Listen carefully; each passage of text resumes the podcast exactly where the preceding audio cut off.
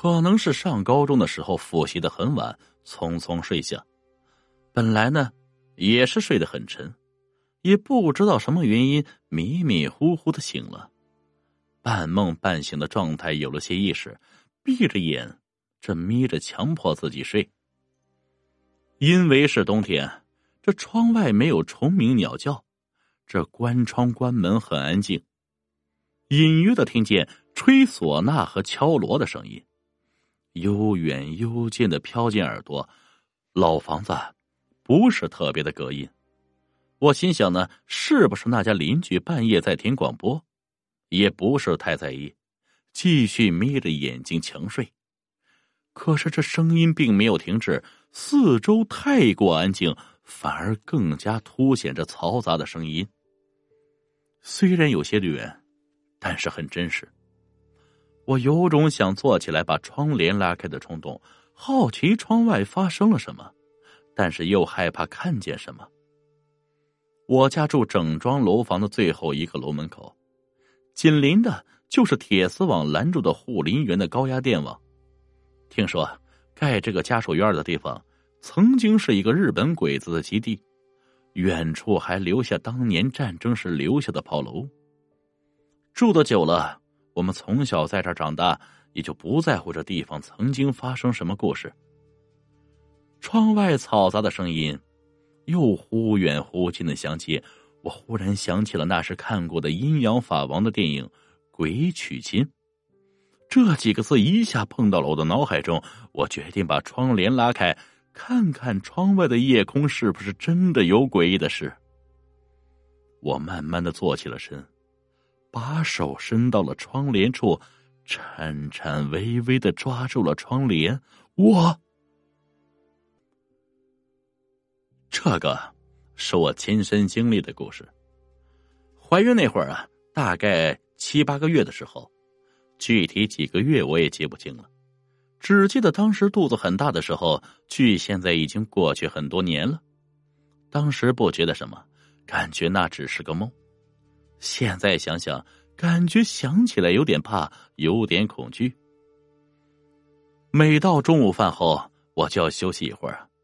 那天呢，我照常如往的继续到床上睡觉，拖个大肚子，很是吃力，就被子当垫子那样入睡了。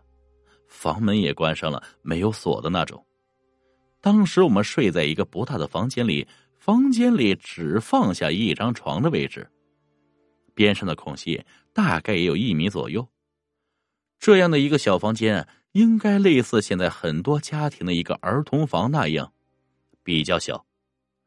那天，我就那样平常的睡着了，睡到不知道什么时候，感觉到所谓的鬼压床，身体动不了，但是能看见房间的一切。当时看见的是一个身穿黑色皮外套的男人，在我床尾来回走动。那件衣服跟我老公的一样，身高看上去也跟我老公一样。他低着头，看着地的那种，在我床尾来回的徘徊走动。我看不到他的脸，感觉他在思想着什么，想着什么。我就这样看着他徘徊，他走到哪边，我看到哪边。我没办法动不了，他徘徊到房门边上的时候，我发现房门边上还有一班人在站着。看这些人站的多数已经超出了房门，我只看得见他们一只手袖子那部分多，其他的看不到。这个男的和他们交谈着，而那班人呢，感觉在跟这个男的交代着什么，我听不清楚。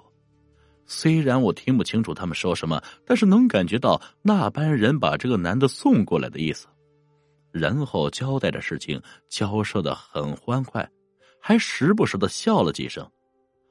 突然，这个男的好像发现我看着他似的，转过头看着我，对我微微一笑，是那种露出牙齿那种，笑的好开心的样子。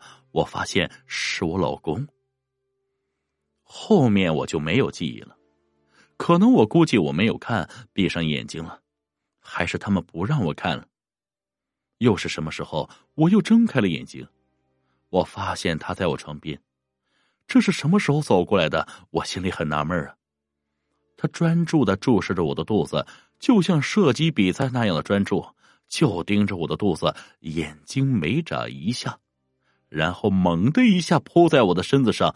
我本能反应感觉肚子压的好痛，而他压在我身上一个劲儿的在动，感觉他要挤到我的肚子里。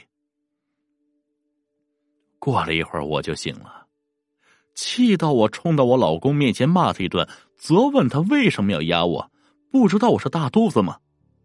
他说：“你不是睡觉吗？看你睡觉，我连房间都没有进去过，我怎么压你了呀？”然后。我把我刚才所看到的那些告诉了他。现在想想，那应该不是梦啊，应该是人家投胎的过程。但是不是说投胎要喝孟婆汤的吗？难道那边也分好几种阶级的社会吗？呵呵。